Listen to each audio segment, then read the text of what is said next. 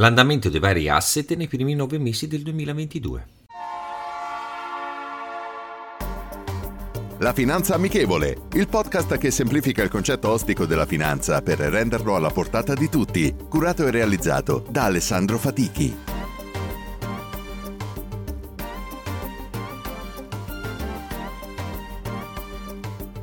Benvenuti ad un nuovo episodio della Finanza Amichevole. Come ogni fine trimestre analizziamo l'andamento dei vari asset finanziari. Partiamo dagli indici azionari. Quest'anno purtroppo con il segno positivo sono decisamente pochi. Infatti il risultato migliore è della borsa turca con un più 77%, seguita da quella argentina con più 66%. Poi fondamentalmente tutti i mercati finanziari mondiali sono in territorio negativo. PSI in Portogallo meno 4,79, il FTSE 100 a Londra meno 8,23, il Nikkei a Tokyo meno 9,91, Dow Jones Sudafrica meno 10,80, ASX in Austria meno 14,15, l'Ibex in Spagna meno 15,46, a Shanghai l'indice A-Share, cioè quello delle azioni in classe A, meno 16,90, lo Shanghai Stock Exchange meno 16,91, il CAC 40 a Parigi meno 19,44, l'AEX ad Amsterdam meno 19,71, SMI a Zurigo meno 20,26, Dow Jones meno 20,95, DAX meno 23,74, lo Standard & Poor's 500 meno 24,43, FTSE MIB meno 24,69, Hang Seng a Hong Kong meno 26,39, Kospi in Corea meno 27,61, il Nasdaq meno 32,40, tra i principali indici con la maglia nera l'RTS a Mosca meno 33,84 e questo dà un'idea della situazione generale e soprattutto di quello che è l'andamento di questi primi 9 mesi dell'anno. Passiamo alle materie prime.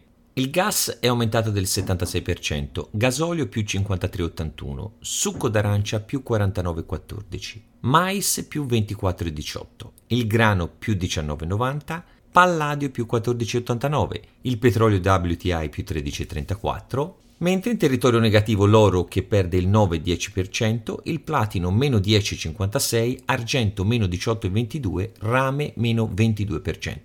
Per quanto riguarda le valute, sostanzialmente il dollaro si è apprezzato verso tutte le principali valute, aumentando del 25% nei confronti dello yen, del 9,40% verso il dollaro canadese, dell'8,29% verso il franco svizzero, del 13,89% verso l'euro, del 17,52% verso la sterlina.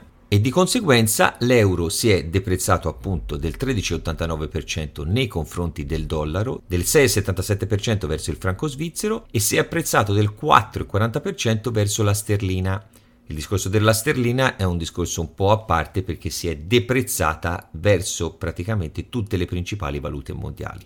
Passiamo adesso al rendimento dei titoli di Stato a 10 anni, rendimenti che sono sensibilmente aumentati un po' in tutto il mondo ad eccezione della Cina, causa gli effetti dell'inflazione che per combatterla le banche centrali stanno ricorrendo all'aumento dei tassi. Attualmente il titolo di Stato a 10 anni in Australia ha un rendimento del 3,94%, in Austria del 2,83%, in Belgio 2,74%, Danimarca 2,60%, Finlandia 2,72%, Francia 2,66%, Germania 2,07%. In Irlanda il 2,75%, in Italia il 4,53%, Norvegia 3,41%, Olanda 2,47%, Polonia 7,09%, Portogallo 3,26%, Regno Unito 4,31%, in Spagna 3,24%, negli Stati Uniti il 3,82%, in Svezia il 2,20% e in Svizzera l'1,24%.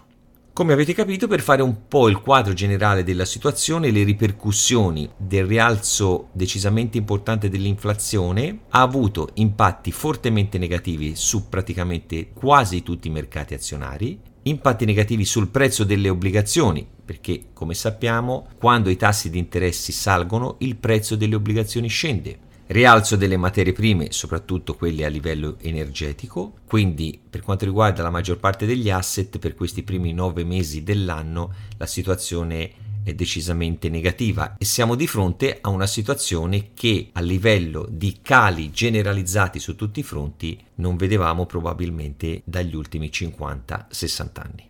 La citazione di oggi è la seguente.